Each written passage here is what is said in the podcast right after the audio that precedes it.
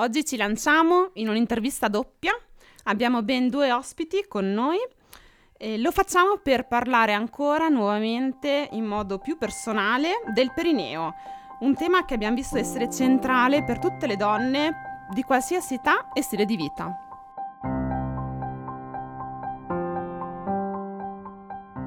Ogni donna è un meraviglioso mondo di contraddizioni e incertezze, gioia e fatica, mistero e grazia. Un mondo che chiede solo di essere accolto, senza giudizi o catalogazioni.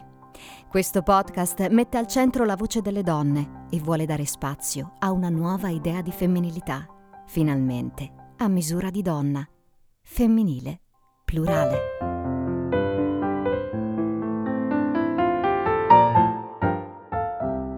Oggi abbiamo quindi con noi Sara e la nostra Federica. Ciao Sara, ben arrivata. Ciao, grazie. Ciao Federica. Ciao Chiara. allora, partiamo dall'inizio. Raccontatemi qualcosa di voi. Ok, allora parto io. Sono Federica. Mi sentite spesso qui in giro. Eh, ho 29 anni, sono una ricercatrice, questa cosa forse non era ancora venuta fuori, però studio greco antico, credeteci o no, e sono sposata da quasi tre anni e sono diventata mamma nel 2019. Di Giovanni. Esatto. Sono Sara, ho 27 anni e sono un'infermiera. Sono sposata da quasi 5 anni e anch'io sono diventata mamma nel 2019. Di Mattia. Di Mattia. Quindi, quando è stata la prima volta che avete sentito parlare di questo famoso fantomatico perineo? In quale contesto? E beh, Chiara, come ti avevo detto, essendo un'infermiera della sua esistenza, ho scoperto sui libri e sapevo appunto di questo apparato, di questa cosa e sapevo che si potevano fare degli esercizi per poterlo mantenere allenato, e, ma sinceramente non che me ne sia mai preoccupata particolarmente. Ecco, io ho avuto un'esperienza un po' diversa invece perché io del perineo non ho sentito parlare nei libri. La prima volta che ne ho sentito parlare, se ricordo bene, deve essere stato o perché leggevo un articolo o perché guardavo un video, ora non ricordo bene, eh, però l'argomento era quello del benessere sessuale, quindi si parlava mh, del fatto che una buona consapevolezza del proprio perineo e un buon allenamento dei muscoli del pavimento pelvico eh, migliora e comunque influenza positivamente come si vivono i rapporti. Quindi da lì è un po' nata la mia curiosità nei confronti di questa parte del mio corpo e ho un po' approfondito e scoperto appunto mh, che questo, questa parte del corpo si può allenare effettivamente e ho iniziato un po' a, a pensare e a vedere come si poteva fare, ecco. Che ruolo ha avuto il perineo durante la vostra gravidanza? E gli avete dato particolare attenzione? L'avete curato? Avete fatto degli esercizi specifici? In che modo? Chi ve li ha detti? Chi ve li ha insegnati? Allora, io a partire dal quarto mese circa di gravidanza ho iniziato a seguire un corso di yoga specifico per, per mamme in attesa e in questo corso di yoga si dava molta attenzione alla respirazione e di conseguenza anche a tutta la zona del pavimento pelvico, quindi come attivarlo, come rendersi più consapevoli. Quindi all'interno di, questi, di queste lezioni di yoga ho imparato qualche esercizio che mi è stato utile durante tutta la gravidanza. E l'altra cosa che ho fatto nelle ultime settimane in preparazione del parto, ho diciamo provato più che fatto il, il massaggio perineale, che era una cosa che non trovavo particolarmente piacevole. Sì, perché per chi non lo sapesse, noi ostetriche insistiamo abbastanza con questo massaggio perineale, questo fantomatico, famoso massaggio perineale, lo proponiamo in continuazione alle mamme a fine gravidanza. Si tratta semplicemente di eh, stimolare a livello tattile la zona perineale eh, per, diciamo così, elasticizzare un po' i tessuti in previsione del parto. L'ho semplificata abbastanza. Mm, lascio la parola a Sara per la risposta alla domanda. Beh, eh, Chiara, io avrei voluto incontrare un'ostetrica che mi parlava di questo fantomatico massaggio perineale perché, ahimè, invece l'ho scoperto una volta partorito e non prima di partorire, per cui no, in realtà in gravidanza ho seguito sì un corso preparto, ma durante il quale non abbiamo affrontato eh, il tema del perineo, per cui non mi è stato consigliato nessun eh, nessuna attività, nessun massaggio, nessuna cosa particolare che potesse andare ad allenare il perineo o comunque prepararlo appunto per il momento del parto. Quindi ora vi chiedo di raccontarci, di descriverci un pochino il vostro parto, la nascita del vostro bimbo. Allora, mh, mm, la gravidanza, diciamo, partiamo da lì, eh, del mio bimbo è stata fisiologica e è andato tutto bene, mi si sono re- rotte le acque la mattina a casa e avevo poche contrazioni per cui ho atteso a casa che diventassero più regolari e appunto una volta arrivata in ospedale ho scoperto di essere a dilatazione completa anche se Mattia non era ancora nella posizione corretta per cui eh, diciamo che abbiamo atteso un pochino ma dopo cinque ore è nato Mattia. Diciamo che il parto apparentemente è andato molto bene e anche il primo post partum pareva essere tutto regolare, tutto nella norma.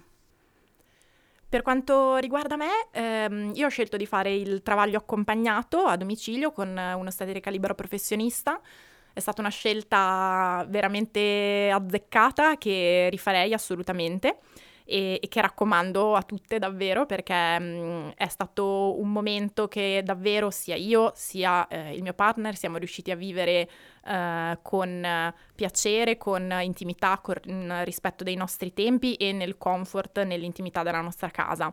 E se dovessi dare un aggettivo, diciamo, al momento proprio del mio parto, direi che è stato un po' sfortunato, nel senso che per una serie di concause non sono riuscita a viverlo fino in fondo come avrei voluto e quindi ho un po' subito, diciamo, le ultime fasi. Quindi arrivando un pochino all'argomento tema del nostro episodio, eh, cos'è successo al vostro perineo nel momento della fuoriuscita dei vostri bimbi? Allora, parto io. Um, nel mio caso, diciamo che si sono accavallati una serie di fattori. Um, come ho detto io ho fatto il travaglio accompagnato a casa e quindi nel mio caso, per il mio corpo, il passaggio dall'ambiente della casa all'ambiente dell'ospedale è stato un po' un fattore che ha rallentato, quasi praticamente bloccato le contrazioni. Il mio corpo evidentemente non si sentiva più a suo agio e ha detto mettiamo tutto in pausa finché non ritorniamo nel nostro ambiente di sicurezza. E um, nonostante quando io sono arrivata in ospedale abbiamo, ci siamo presi tutto il tempo possibile per far ripartire naturalmente queste contrazioni, a un certo punto ho avuto proprio bisogno di um, ricevere l'ossitocina in vena. E questo ha un po' fatto riprendere le mie contrazioni, che erano anzi belle, belle strong, e um, questo fattore insieme al fatto che avevo praticamente finito le energie e ho partorito sulla schiena, diciamo nella posizione da film, quella che, che tutti vediamo in televisione, e um, questo ha, ha, fatto sì che il mio bimbo, che già di partenza era un bimbo molto grande perché era 4 kg 2,30 alla nascita, è, è nato mm, molto in fretta, è nato con, con, pochissime spinte, spinte peraltro un po' disordinate da parte mia, perché a quel punto non capivo un po' più niente, ero perso un po' il mio controllo della situazione e questo insomma ha causato che io avessi una lacerazione di terzo grado che poi è stata suturata in sala operatoria in anestesia totale. Faccio un piccolo inciso, scusa Sara, per eh, raccontare brevissimamente che cosa vuol dire lacerazione di terzo grado. Le lacerazioni vagino-perineali si dividono appunto, si classificano in gradi, dal primo al quarto, più il grado è maggiore, peggiore è la lacerazione, va ad interessare più tessuti e muscoli fino ad arrivare all'ano, allo sfintere e ai tessuti anche proprio del retto. Il terzo grado ci sono diverse sotto categorie, però diciamo che va proprio a interessare l'ano fondamentalmente, si divide, da, si differenzia dagli altri proprio per questo interessamento. Chiusa parentesi, la parola a te Sara. Grazie Chiara. E niente, io come dicevo prima mm, sembrava tutto regolare, sembrava tutto, tutto a posto e mi avevano dato qualche punto esternamente una volta appunto partorito e mm, niente, sono tornata in camera dopo le due ore canoniche dal parto, e, ma non riuscivo a stare in nessuna posizione, se non eh, prona, quindi a pancia in giù. E niente, proprio in quel momento è entrata in, una, in camera una ginecologa e vedendomi sdraiata a pancia in giù sul letto mi ha detto che secondo lei c'era qualcosa che non andava, non era una posizione, diciamo, normale. E niente, mi ha chiesto di potermi visitare, mi ha visitato e a quel punto mi ha detto che dovevamo andare in sala operatoria perché c'era appunto una, un versamento, c'era qualcosa che, che non andava, probabilmente qualcosa non era stato suturato a dovere. Per cui niente, ho lasciato il mio pargoletto in camera, sono andata in sala operatoria circa due ore e mezza e ero sveglia perché a me invece hanno fatto un epidurale e niente, in queste due ore e mezza mi hanno risuturata e... perché appunto mi era stato detto che avevo il muscolo completamente sfrangiato. Quindi sono tornata in camera con una lacerazione di secondo grado risuturata, un drenaggio e un catetere che mi hanno accompagnato nei giorni successivi alla gravidanza, oltre a un edema importante che insomma non aveva intenzione di abbandonarmi, ecco. E niente, sono stata ricoverata sei giorni, dopodiché una volta dimessa ho continuato a tenere lì il mio edema amorevolmente, a curarmelo.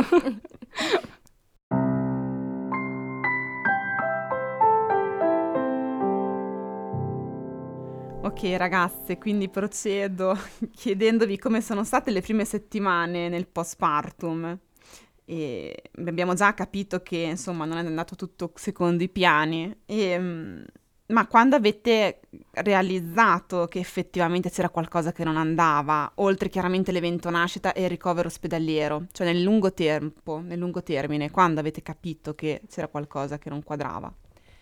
Allora, ehm, nel mio caso diciamo che il postparto è stato molto impegnativo a partire proprio dalle prime ore, perché io essendo stata suturata in, um, in, sala operatoria, comunque sono stata allontanata da mio figlio, non ho potuto passare quelle classiche prime ore uh, insieme, l'ho solo tenuto sul mio petto proprio i primissimi minuti dopo la nascita e dopo appunto è stato con, con il suo papà ad aspettare il mio ritorno, piangendo a gran voce. E... Um, quindi quello è stato un po' un punto di partenza delle difficoltà, diciamo.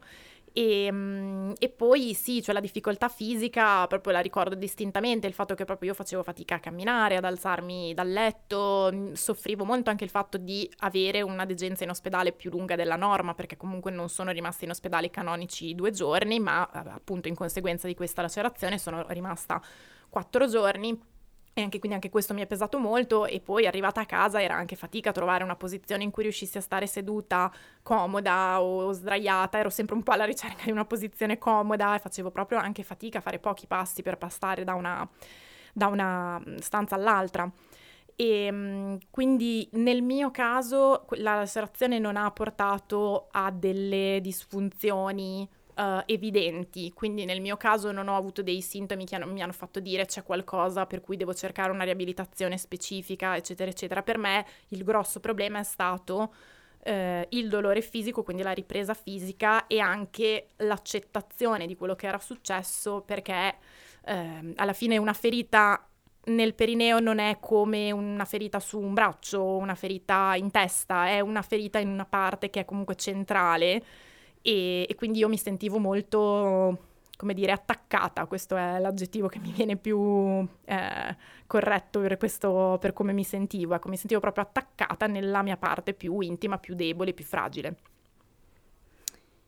Io concordo in pieno con quello che hai appena detto e mm, sì, la cosa più difficile eh, era proprio il, um, il sentirsi ferita non, non è, non, come dici te, esattamente come dici te, non è una ferita comune, non è una, un taglio su un braccio, non è una, una ferita normale, è qualcosa che, che ti colpisce un po' più nell'intimo. E anche per me la difficoltà più grossa era quella di eh, non, non, essere autonoma, non riuscire ad autogestirmi.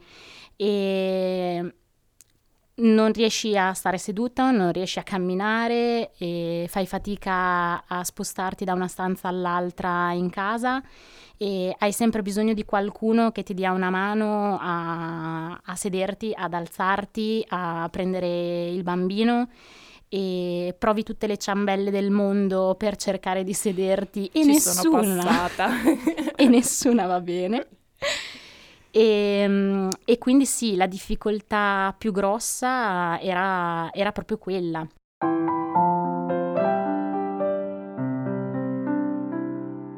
Quindi a chi vi siete rivolte per curare il vostro perineo? Allora, io mi sono affidata ai medici che in realtà mi avevano curata nel primo post parto e perché appunto in seguito alla dimissione mi avevano dato dei controlli eh, per monitoraggio di questa sutura e questa guarigione che mm, non aveva voglia appunto di, di guarire e, quindi mi sono affidata a loro e ho continuato a fare i controlli che mi avevano consigliato appunto nelle settimane successive, dopodiché ho fatto la visita ai 40 giorni dalla mia ginecologa come viene consigliato un po' a tutte le, le neomamme. E appunto avendomi assicurato che tutto era tornato nella norma, tutto era a posto e non ho più cercato, diciamo, un, qualcuno che potesse aiutarmi in altro modo. E ehm, diciamo che mi rendo forse conto ora o comunque insomma anche a distanza di tempo che ho un po' avuto una pecca in questa cosa. P- potevo effettivamente affidarmi a qualcuno che potesse seguirmi realmente in un, diciamo, un, un percorso di guarigione come si deve. Ehm, allora, nel mio caso l'esperienza è stata abbastanza simile a quella di Sara, nel senso che anch'io alle dimissioni sono stata lasciata comunque con tutta una serie di eh, check-up, follow-up, chiamiamoli come vogliamo, comunque di, um, di, visite che dovevano monitorare appunto la guarigione di questa sutura. È stata un'esperienza molto positiva, ho avuto la fortuna appunto di essere seguita sempre dallo stesso medico che diciamo mi ha anche presa abbastanza a cuore, anche a livello emotivo è stato molto comprensivo nei miei confronti, quindi ho avuto un grande, da questo punto di vista, un grande supporto. E, um, Cosa è successo? Diciamo che io, ehm, anche se ero stata assicurata che tutto il corso era normale, la cicatrizzazione era andata bene, eccetera, eccetera, continuavo ad avere un po', diciamo, di terrore nei confronti del, de, della, del mio perineo e quindi questo mi bloccava molto nel, all'idea di avere rapporti, di ricominciare ad avere rapporti. E quindi ero, ero andata, diciamo, un attimo in paranoia, per cui ho, ho anche cercato la rassicurazione di ulteriori pareri medici che sono andata a cercare anche privatamente e dopo quando per l'ennesima volta anche da altri medici oltre a quelli che mi avevano inizialmente visitato sono stata ulteriormente rassicurata che andava tutto bene, diciamo che ho potuto fare questo ulteriore step. Hai più riconosciuto il tuo perineo dopo questa esperienza? Allora, sorprendentemente, anche per me stessa, a me non sembra di avere mai effettivamente perso il contatto con il mio perineo. Eh, mi ricordo che già poche ore dopo il parto venne Chiara, spoiler perché c'era Chiara quando il mio parto, non l'avevo ancora detto, e venne Chiara che mi disse prova a sentire se tu hai un collegamento, se riesci tra virgolette, a parlare con quella parte della tua muscolatura. E quindi ricordo che per me è stato un po' quel momento in cui Chiara è venuta e mi ha detto questa cosa, è stato un po' la ripartenza e mm, per me appunto lo stimolo di continuare, diciamo, questo dialogo con questa mia parte del corpo, nonostante questo trauma importante che c'era stato. Quindi mh, mm, mi sembra di non averlo mai perso, potremmo dire così. Sicuramente ci è voluto tanto tempo, ci è voluto tanto tempo soprattutto per accettare che anche lo dico proprio in parole povere, anche visivamente non avrei più visto il perineo che ero abituata a vedere, diciamo. E, però è anche, mh, mm, ho imparato diciamo anche a guardare la mia cicatrice in, in un modo diverso e dire, e guardarla pensando che è il segno di qualcosa che abbiamo, tra virgolette, passato insieme, io e il mio perineo, e un ricordo, diciamo, anche delle difficoltà che siamo riusciti a oltrepassare, in senso, diciamo, positivo. Io, come vi dicevo prima, ehm, mi rendo conto ancora oggi che qualcosa non va, che non me ne sono curata a dovere e diciamo che l'ho un po' lasciato lì, un po' abbandonato a se stesso. E in alcuni momenti sì, mi sembra di essere tornata, che tutto sia tornato alla normalità, mi sembra di essere appunto in contatto con, con il mio perineo e delle volte invece ogni tanto mi rendo conto che qualcosina che non va c'è. Per cui, ecco, magari chissà che non sia la volta buona, che non mi rivolgo. Dopo questo episodio, esatto. Sara, non hai più scuse, devi proprio iniziare un percorso. Esatto, questa è la volta buona, sarà il momento di svolta. E vai. Un po' l'avete già raccontato nelle risposte precedenti, ma andando nello specifico vi chiederei se avete voglia di condividere quanto tutto ciò, questo vissuto, questa storia, ha influito nella vostra sfera sessuale e non intendo solo nel rapporto fisico con il vostro marito, ma nella relazione con il vostro corpo. Beh, mm, la più grande difficoltà sicuramente è stata proprio quella di riprendere ad avere rapporti. Come dicevo prima, eh, il dolore era veramente tanto, per cui eh, nel momento in cui qual- era passato qualche mese e l'idea eh, del dolore si stava un po' attenuando, sì, il pensare di avere rapporti e riprovare dolore in quella zona, diciamo che mi metteva i brividi, ecco. E ehm, quindi niente, diciamo che sono passati diversi mesi eh, prima di riuscire a riapprocciarmi e, e prima di riuscire a, ad affrontare nuovamente questa paura, diciamo. Anche per me l'esperienza è stata molto simile, quindi l'esperienza proprio del terrore all'idea di uh, ricoinvolgere in qualsiasi tipo di attività quella zona. E mm, diciamo che sì, è stato a un certo punto mi sono resa conto che la difficoltà era proprio mia, mentale, emotiva, più che uh, fisica effettivamente. Quindi um, pian pianino, collaborando ovviamente con, con mio marito, siamo riusciti a, diciamo, ritrovare anche il benessere in quell'aspetto. E non è stato semplice, però è uno step che siamo riusciti a fare. E diciamo che adesso sto cercando di, eh, diciamo, non dico imparare ad apprezzare, ma quantomeno di integrare, di accettare il fatto che comunque eh, quella lacerazione, quella cicatrice, quella sutura che ho avuto mi eh, ha anche un po' cambiato la mia sensibilità. E mh, mm, sicuramente è una cosa ancora un work in progress, ma ehm, è un obiettivo che mi piacerebbe appunto anche pormi, quello di riuscire ad accettare e integrare quella anche diversa sensibilità che ho in certe parti all'interno del nostro modo di avere rapporti.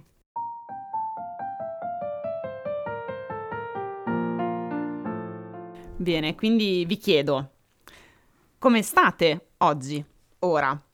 E soprattutto eh, al pensiero di avere un'altra gravidanza e quindi di potenzialmente partorire di nuovo, eh, che cosa, che emozioni vi suscita? Come mi sento? Eh, mi sento bene. Um, sicuramente uh, è un pensiero abbastanza, uh, come dire, intrusivo, quello di una eventuale seconda gravidanza, nel senso che nei primi mesi lo escludevo completamente. Uh, ultimamente è una cosa che mi torna e che uh, sto cercando un po' di approfondire, cioè sto cercando di capire eventualmente se scegliessimo e nel momento in cui lo facessimo di avere un altro figlio come uh, questa cosa si rapporterebbe con lo stato di salute del mio perineo. E um, in, questa, in quest'ottica qui ho anche cercato ultimamente il parere di un'altra mia amica ostetrica. Voi penserete quante amiche ostetriche hai? Tante. Meglio averne, meglio averne, esatto, sempre, sempre, meglio di averne una in più.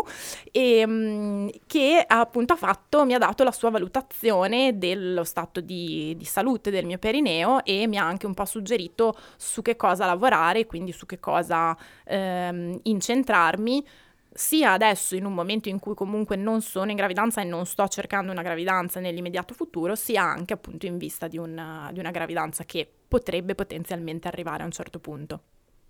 Beh Federica, allora dopo facciamo che mi passi due o tre contatti di queste Vabbè amiche che lo- ostetriche. l'ostetrica Ma ce l'abbiamo come, davanti Sara? a noi. mi ha detto che non è specializzata sul perineo, per cui Non ancora, non ancora. ecco, allora Work in progress. Work in progress, perfetto. No, appunto, io adesso vedrò di trovare qualcuno specializzato ad ora, ad oggi, e che possa appunto prendermi in cura, ok? Prendere in cura il mio perineo, quello sicuramente. E beh, l'idea di una futura gravidanza, se penso ai mesi della gravidanza fino al momento effettivo del parto, lo rifarei subito. Ma la paura più grossa è proprio l'idea di una nuova lacerazione, per cui effettivamente il trauma mi rendo conto non essere proprio ancora passato. Dunque, ora vorrei fare delle domande, una domanda personalizzata, una per Sara e una per Federica. Inizio con Sara. E dunque, Sara, eh, non abbiamo detto che sei una mia collega, lavori con me. Bene, sì. E quindi dopo la gravidanza sei entrata nell'equipe che ti aveva assistito per la nascita di Mattia. Sei andata a lavorare nel posto in cui si era verificato questo trauma, di fatto. Sì. E io so che non è stata una bella esperienza, diciamo così, è stato un po' difficile, non è stato subito facile, immediato e semplice. E raccontaci qualcosa di più, se hai voglia. Allora diciamo che quando mi è giunta la chiamata eh, per entrare a far parte dell'equipe eh, di ostetrice e ginecologia, eh, avrei fatto, ho tentato di fare carte false per eh, non andare lì a lavorare. E diciamo che rivivere ehm, rientrare, entrare proprio nei luoghi in cui era avvenuto il tutto e mi metteva davvero a disagio, oltre al fatto che mi sarei dovuta relazionare quotidianamente eh, con le stesse persone con cui in realtà mi ero relazionata, ma eh, in- come paziente per cui mh, ero davvero in difficoltà. E vivevo tutti i giorni eh, con, tra virgolette, l'ansia di dover andare in questo posto e dover guardare in faccia le persone che fino all'anno prima in realtà mi avevano curato. E in realtà la mia non era, a detta appunto di, di chi mi aveva curato, una lacerazione che si vedeva tutti i giorni, per cui avevo la certezza assoluta che si sarebbero ricordate di me, o meglio, del mio perineo per cui l'ho vissuta veramente con difficoltà. E niente, poi in realtà le carte false che ho tentato di fare non sono servite a nulla, per cui mi sono ritrovata a lavorare a stretto contatto appunto con le ostetriche che mi avevano seguito l'anno prima. Eh, i primi giorni difficili perché come, come avevo immaginato si ricordavano tutti di me e del mio perineo e dei- di quello che era accaduto. E diciamo che siamo riusciti a vivere, a passare sopra al tutto insieme e mm, ora ne parliamo senza troppi problemi. ne- Diciamo che il mio perineo è diventato un punto di riferimento per tutto il reparto. Un grande must di conversazione Esatto, tra le ostetriche.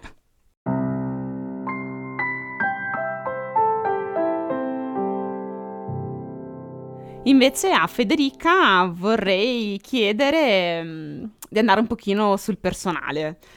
Io eh, alla nascita di Giovanni c'ero, ero presente, ero l'ostetrica ospedaliera che ha assistito, accolto Giovanni, ha assistito Federica e accolto Giovanni e vivere da ostetrica una lacerazione così importante è un po' un trauma, anche per noi insomma. E noi ostetriche vorremmo sempre regalare, per quanto si possa regalare, o facilitare il più possibile una nascita positiva eh, secondo i desideri della coppia, quindi che sia ospedaliera, domiciliare, cesareo o naturale, insomma quello che è, però vorremmo sempre che fosse un bel ricordo.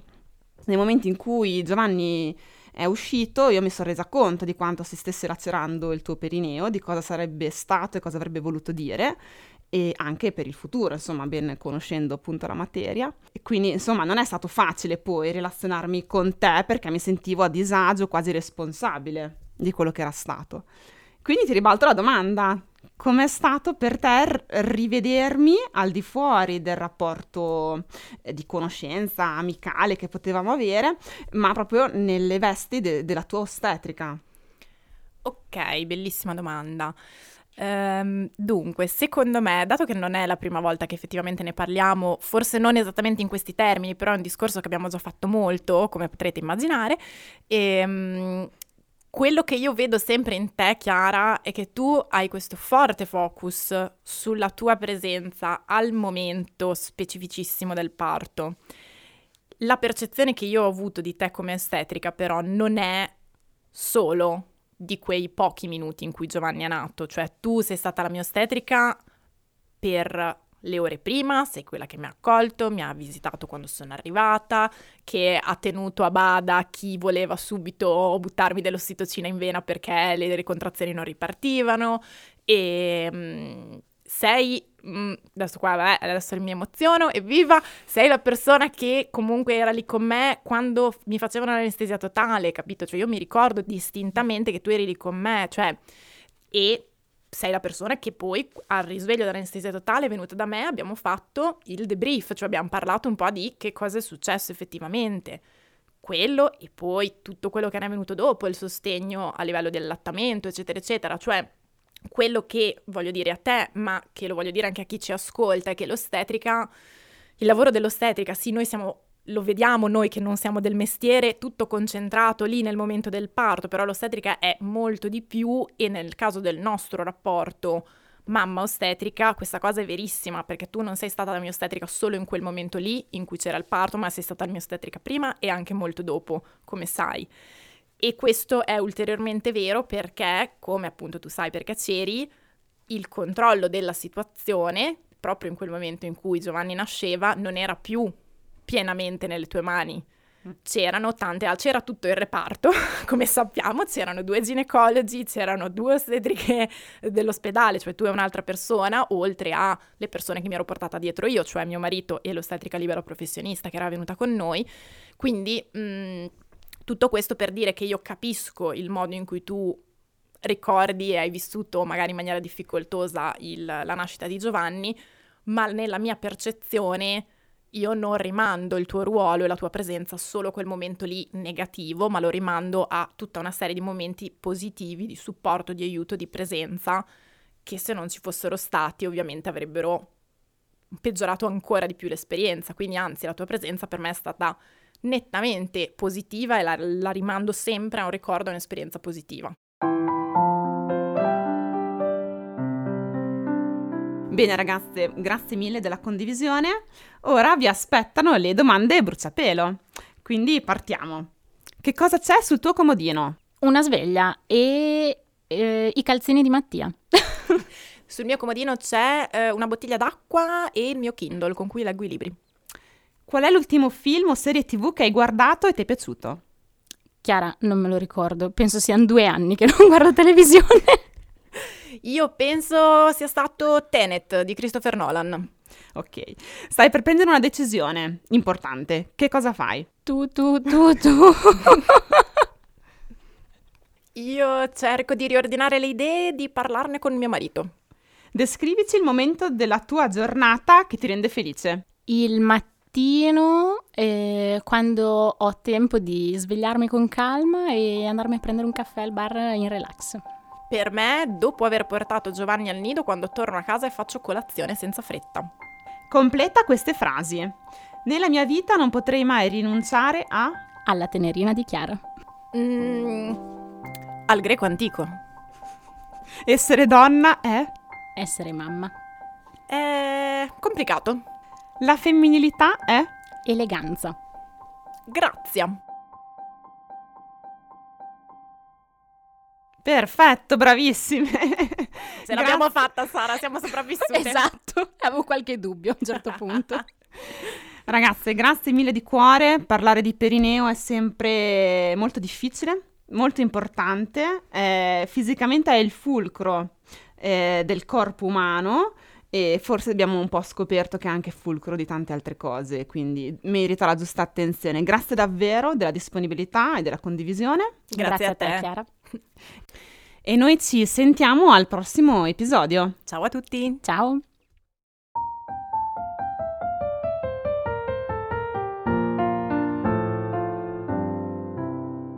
Avete ascoltato Femminile Plurale, un podcast di Federica Benuzzi e Chiara Carati, in collaborazione con Radio Sonora. Le musiche sono di Eleonora Gasparri, grafiche e sito sono a cura di Benedetta Dal Fiume e Maria Giulia Gambetti, voce di Maria Laura Palmeri. Per tutti gli aggiornamenti seguite su Instagram femminileplurale.podcast e visitate www.femminilepluраlepodcast.it.